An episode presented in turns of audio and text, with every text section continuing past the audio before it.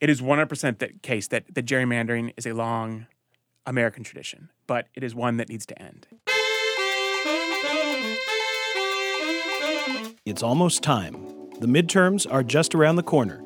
And as we get closer to Election Day, the conversation here in Missouri and around the country isn't just about who should win, but about who can vote and how we vote and who controls the way we vote. Missouri voters are among the few who will have something to say about it this time.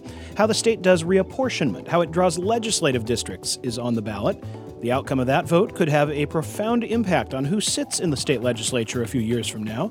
But as you might expect, those who could lose power with such a change aren't too thrilled about it. We'll delve into that and all the other ballot issues in next week's elections, plus one last look at the U.S. Senate race.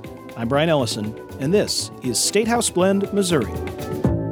We are definitely in the final ramp up to Election Day in the KCUR newsroom, but I still managed to lure KCUR's Missouri government and politics reporter Samuel King into his studio to talk about how his first election season in town is going. It's uh, busy, so to speak. It's busy enough. Maybe you haven't noticed yet, but you could probably spend most of the time between now and the election just reading the sample ballot. More than half of it isn't lists of candidates, it's ballot measures, constitutional amendments, citizen initiatives. Sam agreed to be our concierge on a tour through the various questions, starting with an issue that has not one, not two, but three different proposals on the ballot pot. I asked Sam how we ended up with three options for achieving the same outcome legalizing marijuana for medical use and taxing it in different ways. I guess to put it simply, they all didn't come together on one. There's mm-hmm. three different approaches to to doing this, and you actually have two of the initiatives, the backers of the initiatives, going at each other. The Amendment Two folks uh, were really trying to get Amendment Three off uh, the ballot instead of all these people coming together and here we are. So uh, you mentioned that the, there's differences in the amount of the tax and in where the proceeds of the tax would go. Can you give us the quick roundup? Well, I'll go in order here. Amendment two uh, would be four percent sales tax, and that revenue would go to uh, veterans programs and basically the licensing program for medical marijuana itself. Uh, they are backed by the group New Approach Missouri. Amendment three, this is the biggest tax. It would be fifteen percent uh, which would be the highest medical marijuana tax in the country, more than double the state of New Jersey's tax, which is 7%. Huh. Now, this would go to a sort of medical and cancer research center, which would initially be headed by Brad Bradshaw, who is the sort of big backer of Amendment 3, and that's, of course, caused some controversy. And finally, Prop C, this would actually be a statute, so it would be a state law. The sales tax would be 2%. Uh, revenue would be split amongst a lot more programs, including uh, some for veterans, drug treatment, early childhood education, and public safety. Now, what happens if more than one of these measures gets a majority? Now, for the amendments, it's fairly straightforward. Whichever amendment gets the most uh, votes would be the one that would become uh, the state law, basically, or become part of the state constitution. Now, when you get to Prop C, that's the, sort of the a question that really hasn't been tested. I've, I've heard two different things on whether if an amendment and Prop C passes, then the amendment overstates the statute, or vice versa that's kind of the open question uh, with that one right now, and that might have to be decided in the courts. I, I will say the folks behind Prop C and the reason why they went the statute route is because they want to give people flexibility, give lawmakers flexibility to make changes in a way that would be more difficult uh, with a constitutional amendment. But if you're a voter out there, that's something to keep in mind. Proposition C could be one that could be easily changed by a legislature at some point in the future. If you like what you see, it may not stay that way, and it'd be a lot easier to change it than uh, the two other amendments. All right, so uh, good reason to pay attention to your ballot language if you care about the details, and uh, if you if you're feeling pretty chill about it, you can just vote yes on all. Of it. Yeah, and then let someone else figure it out. Then in that case. so uh, we are talking about more than just marijuana in the state's ballot initiatives, uh, and one of the things we're talking about and have been for I would say more than a decade, it's finally on the ballot, is a gas tax increase. What's the story on this gas tax? There was a lot of controversy about over whether this would even make it to the ballot. Yeah, there's sort of legislature seemingly not wanting to take this on themselves. Uh, so now we are seeing uh, the Proposition D on the ballot, which would uh, raise the gas tax gradually over the next four years, 10 cents MoDOT estimates once it's fully implemented, it could be up to $412 million a year uh, for road projects across the state which uh, a bipartisan group of legislators has been saying for years is is necessary. Yeah, you you would think that this would have passed in the legislature at some point, but it hasn't been a gas tax increase in Missouri since 1996, and MoDOT is finding it difficult to uh, keep up with maintenance. Basically, they're only doing sort of the critical uh, projects, and a lot of that work now rests with the local uh, counties and, and cities and other municipalities across the state, but they weren't able to do it on a legislative level. Uh, this gives them a chance to okay, if you want this, let the voters do it. We're all going to support it. Even Republicans who you ordinarily might not think would go for a tax increase, including the governor, are putting a lot of sort of political capital behind this. And I guess they can justify it by saying it's look, it's the voters who would be signing off on this, and we're even seeing television ads in, in support uh, of the gas tax uh, proposal. All right, so another uh, topic much debated over many years, but coming to a head with this ballot uh, this time around is minimum wage in the state of Missouri. Proposition B. Local cities have tried to raise minimum wage. The legislature said they can't do it, so now we have this.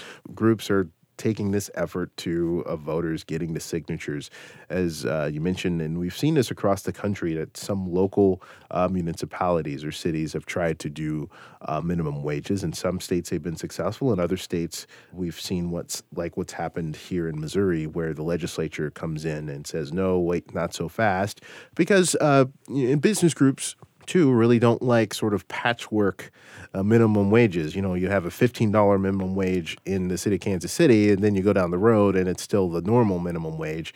Which is which is what? It's uh, 785. 785 in Missouri right now. So so where will it get to eventually with this with Prop B?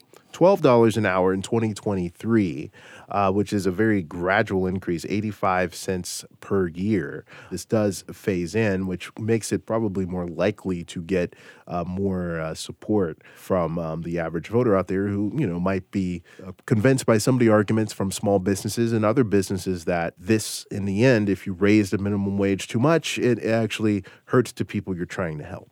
A, a, lot of people who were advocating for minimum wage increases in Kansas City and in St. Louis were pushing for something like fifteen dollars an hour.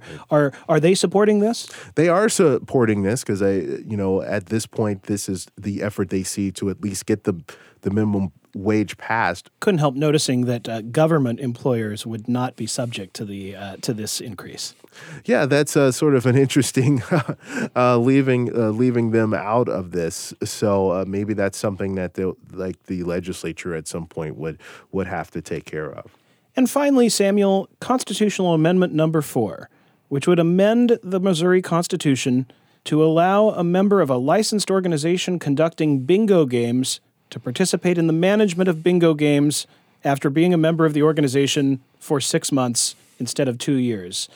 This pressing issue is before Missouri voters haven't heard much movement. There's no TV ads or mm-hmm. uh, press conferences on from the bingo lobby or anti-bingo right. uh, on this amendment. There, Brian. Should we should we look for a proliferation of bingo games uh, in Missouri if this passes? Maybe they'll they'll have the option to at, at this point. This is something we'll have to see.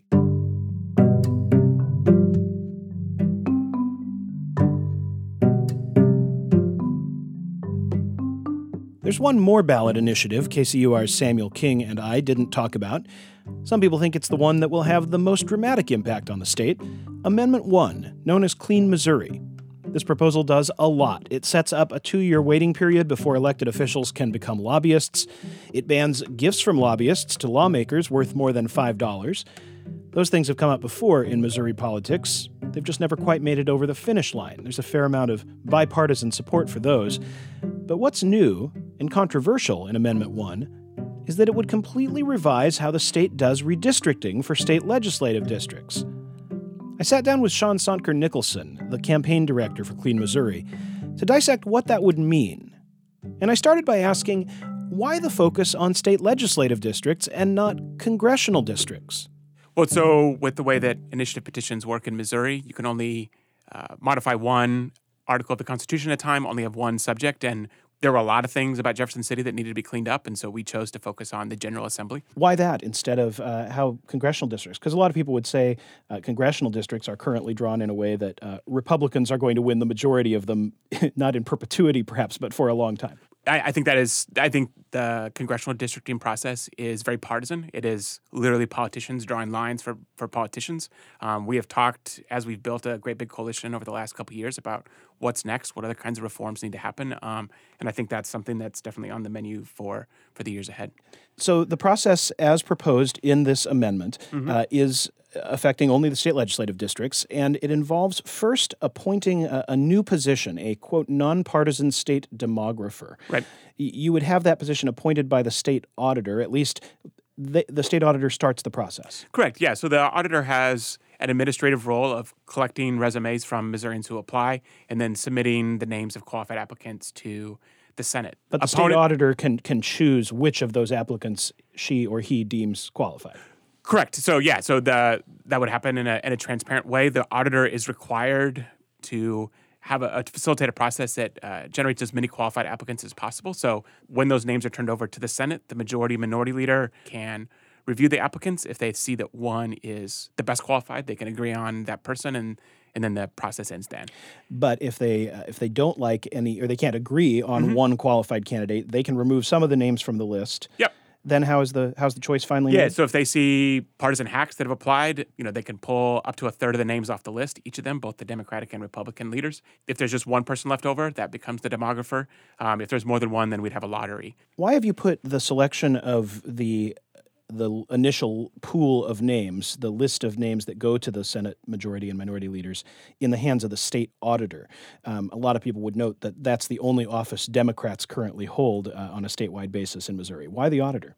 Sure. So it is true that there is a Democratic auditor right now, but we're having an election between now and um, when the redistricting process would begin, a full three, more than three years from now. We also have been able to earn bipartisan support for this measure because the state auditor is often, or it should be the, the least partisan of all of our statewide offices. Their job is to go hold both Republican and Democratic officials accountable. They have a background traditionally in math, in numbers. They understand uh, how some of these technical processes work. So, but it is a partisan office. Sure, it is a partisan office, but it is the least of the partisan of the statewide offices, and there are steps in place to make sure that hyperpartisan applicants are, are pulled out.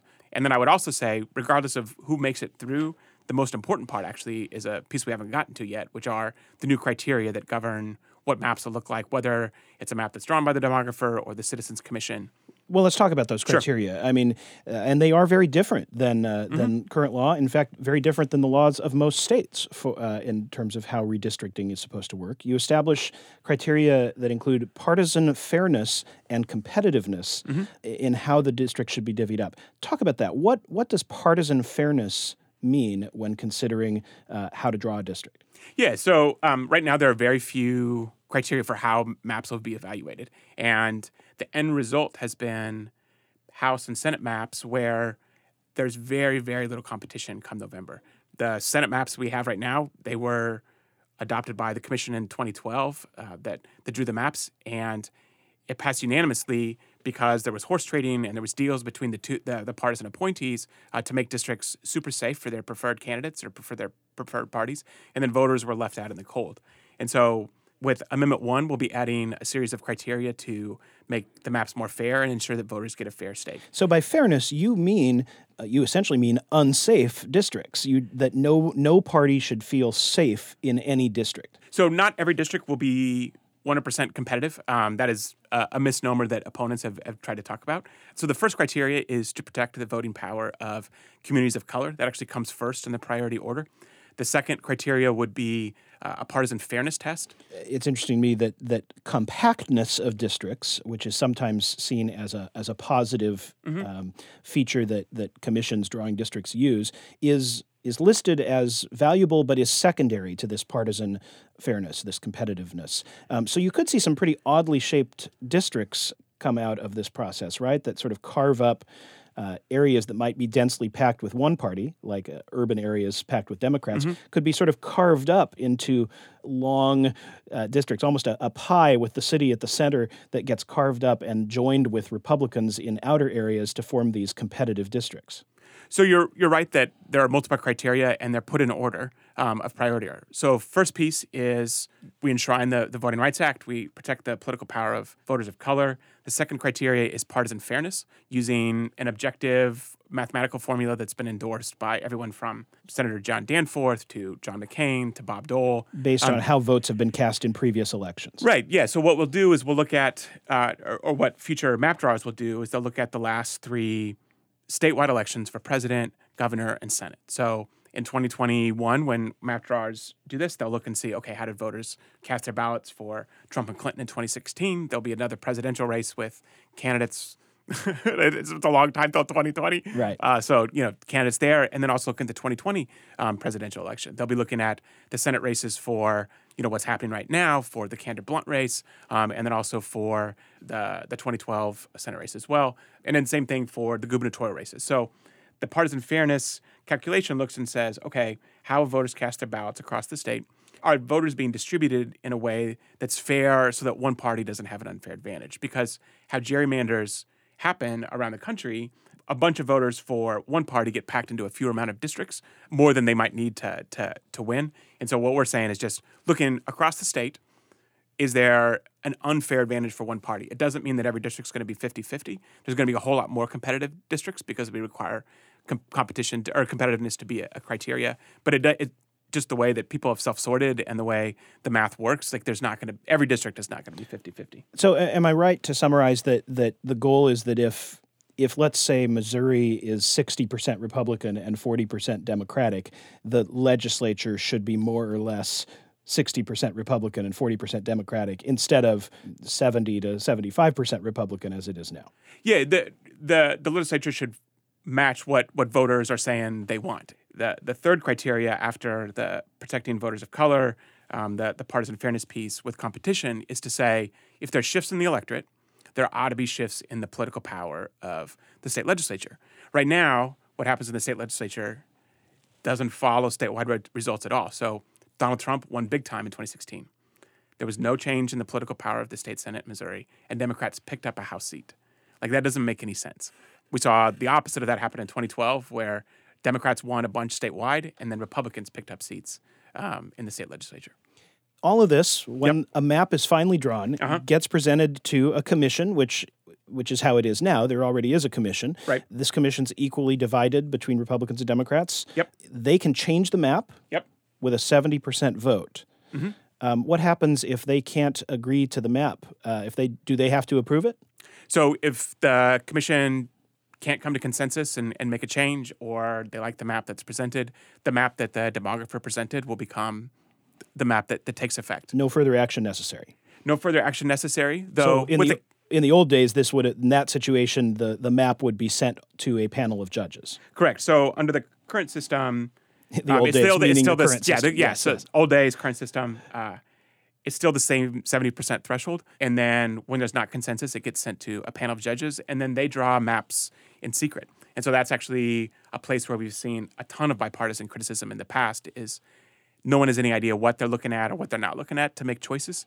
And so one of the things that Amendment One also requires is that all of the data the demographer uses become is turned over to the Secretary of State, so that the commissions can see all of what was used or wasn't used in the creation of those uh, those proposed plans, and litigants can, whether that's the NAACP or the Missouri Republican Party or anyone else, can say, "Hey, the data was flawed," or "I can do math too," and um, I'm looking at the result, and, and we're not getting a fair shake. You know, a lot of the uh, criticisms of this proposal have have centered on the fact that this is a solution in search of a problem. That uh, look, we have an existing system that is bipartisan. It uses evenly divided commissions. It uses nonpartisan judges as a last resort.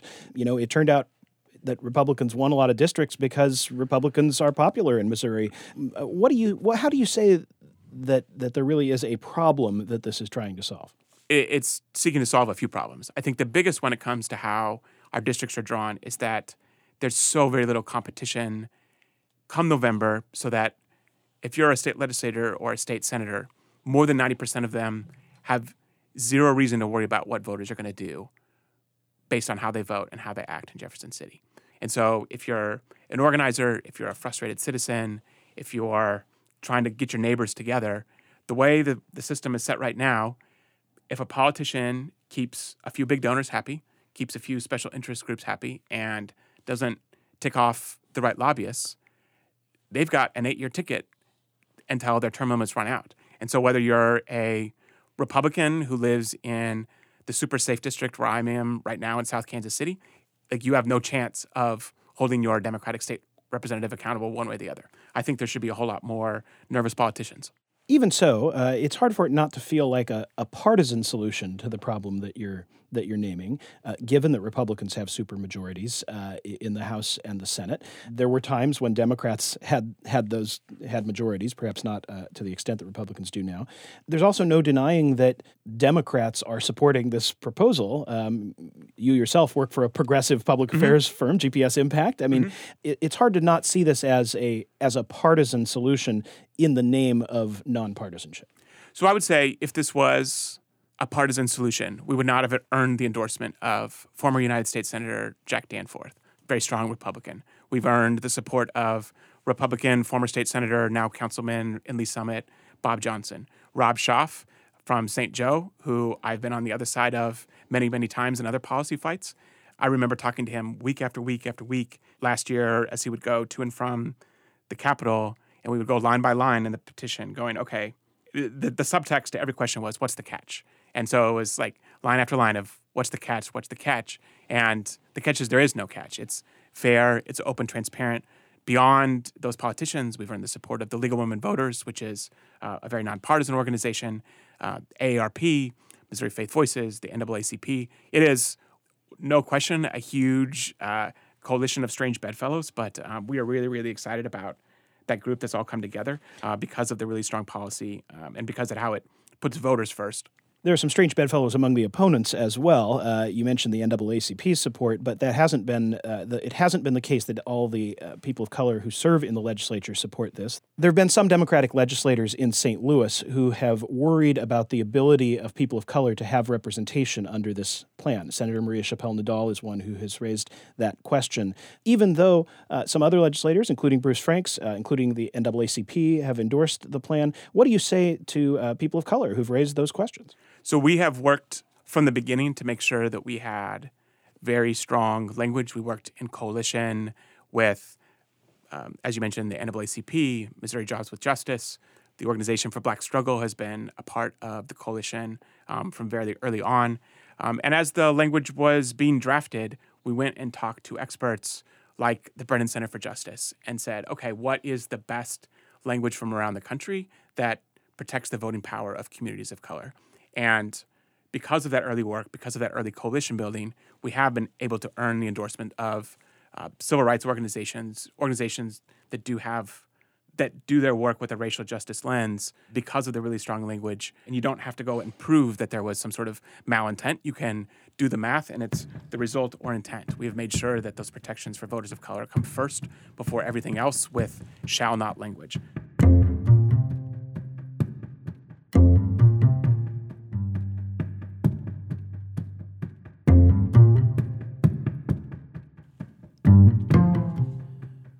While ballot measures will take up the bottom part of the ballot, at the top of the ticket, of course, is the U.S. Senate race between Republican Attorney General Josh Hawley and Democratic incumbent Claire McCaskill. And that long, bitter race is finally in the home stretch. It kind of feels like all the cards are on the table here, and, mm-hmm. and we're just waiting for for November. Allison Kite is a reporter for the Kansas City Star who's covering this race. Everyone knew from the beginning this would be a super close race with a lot of national attention and it hasn't disappointed. McCaskill may be the incumbent, but President Trump won Missouri by 19 points two years ago, which means McCaskill's surely going to have to sway some of those voters to her side in order to win. I asked Allison how the senator's doing that. You know, I think um, to do that, she's focusing on things like healthcare. Josh Hawley's uh, lawsuit that would strip away a lot of the protections of, or all of the protections of the Affordable Care Act, including the popular ones like the mandate to cover pre existing conditions. She's been highlighting areas where she's agreed with Trump. She ran an ad about her endorsement by the Border Patrol Council, the union that represents Border Patrol um, officers. And so, uh, you know, it's it's hard to say how well that's going for her. I mean, every poll has the race at a toss up, but I think it's very clear that she is trying to run as that middle ground candidate to capture some of those votes. And it's somewhere where she can hit Hawley eh, because it's hard I mean, it's hard for him to get away from this lawsuit, right? He's part of this this lawsuit with 20 other uh, GOP states. The lawsuit, of course, uh, strike tries to strike down the Affordable Care Act, essentially. Um, and among it, the things that would do is end the protection, uh, the guarantee of care for people with pre-existing conditions. Even though Josh Hawley says that that's not the case. Right. So he says he supports uh, requiring that insurance companies cover pre existing conditions, but he says he wants to do that as a separate standalone policy. His kind of counterpoint is that the Affordable Care Act traps those who have pre existing conditions to this law that has increased healthcare costs. You also mentioned uh, the the relationship with Donald Trump and his policies being continuing to come up in this race. Mm-hmm. Um, obviously, the president has come to Missouri. He's campaigned for and with Josh Hawley. Uh, how big a factor do you think, uh, from your observation of this race, uh, the president is going to end up being? I don't know how direct a role he's playing. Josh Hawley has tied himself very closely to Donald Trump. You know, for voters who really don't like Trump, that might push them toward McCaskill. But if they really don't like Trump, I think they're probably already with McCaskill on a lot of things. I think people who are going to play an outsized influence in this race are potentially Senate Minority Leader Chuck Schumer and House Minority Leader Nancy Pelosi. Josh Hawley is trying to tie Claire McCaskill to those people pretty directly. And um, I think there is a lot of general resentment toward those two individuals among Republican voters. How fair is that connection? I mean, Claire McCaskill has often, when she's traveled around the state over the last couple of years, talked about being the, the number 50, the 50th percentile senator uh, from liberal to conservative. She's right in the middle, according to some ranking. But uh, that's not how Republicans have been portraying her these last few months. Right. So the Hawley campaign has been, you know, trying to portray her as a liberal Democrat. You know, at the Star, we've written about kind of her record and I mean, she's very clearly a, a, Democrat, but there have been times that she's split with her party, and she has supported more of the president's judicial nominees than many of her colleagues, for example. Correct. How much trouble is she having with her own base? Are are there Democrats who do not seem as enthusiastic about uh, Senator McCaskill as as she would like? I think she's had a couple of um, moments where she's had some trouble when um, Justice Brett Kavanaugh's nomination was being debated, there were some progressive groups that wanted her to come out against him immediately. Um, and she took a long time. Um, she reviewed those um, Senate committee confidential documents and ultimately came to the conclusion that it was his position on dark money that um, lost him her vote. Not not his uh, the allegations against him. Correct. She was very clear on that. But um, you know there were some progressive groups uh, like NARAL, um, Pro Choice Missouri, that wanted her to come out against him immediately over things like abortion. And then she had also had some potentially some trouble with African American voters, where, you know, some members of the Missouri Senate had said that she doesn't do enough for African Americans in Missouri. And she had asked leaders to sign on to this letter supporting her and, and got some backlash for that. Over the weekend, the New York Times uh, ran a report about Josh Hawley's administration of the Attorney General's office. And uh, a lot of people familiar with the work of that office were very critical in that report, said there's a lot of disarray there. What have you learned about that? Yeah, so I actually have the uh, story in front of me here today. Um, so there were a few charges in that report. Um, he shut down one division. There's been a lot of turnover. Um, there was one figure that said that that settlements have drastically increased because he doesn't have enough experienced lawyers to to protect the state. And so the state has had to pay out a lot more in settlements. Some criticisms too of how he handled the investigation of the governor's office. Correct. Yes. Um, there was a, a, a charge in the story that he had been willing to work with the governor's office on limiting the interviews to 15 minutes um, of the governor's staff on the investigation into the staff's use of Confide. The, the, the secretive uh, text messaging app. Correct. Meanwhile, in the uh, sort of October surprise department, uh, we had these videos that came out of uh, some internal staff conversations uh, in Claire McCaskill's campaign.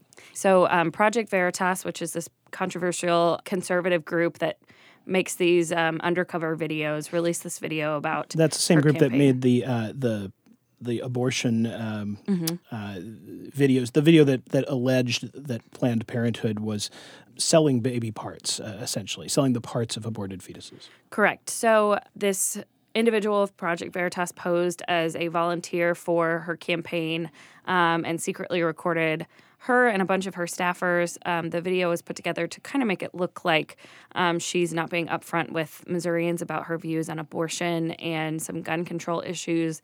Presented this as information Claire McCaskill doesn't want Missourians to see. The McCaskill campaign was pretty uh, upset when this came out. I will say the the two main issues that they talk about in the video, abortion and gun control, I think um, as a Democrat in a red state, those aren't issues that Claire McCaskill is going to want to be front and center in her platform. Those are third rail issues for a lot of people.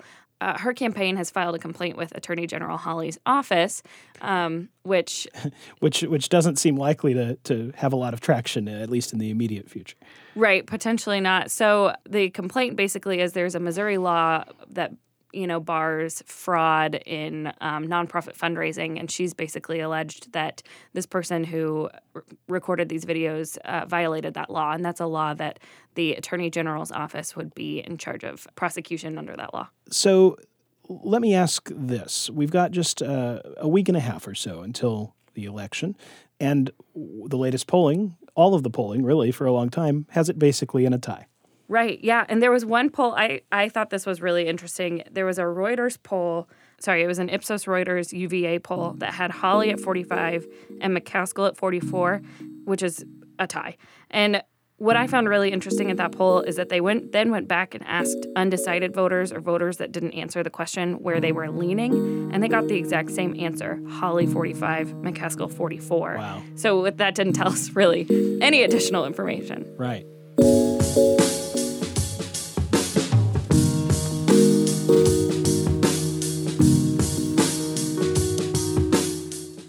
Well, get all the information we need from the only poll that matters, the one happening November 6th. Thanks to Allison Kite of the Kansas City Star.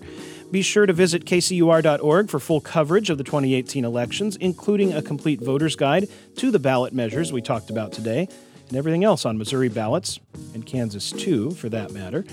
Also, we hope you'll join us live on election night. I'm hosting KCUR's coverage with results and analysis from around the region and NPR News.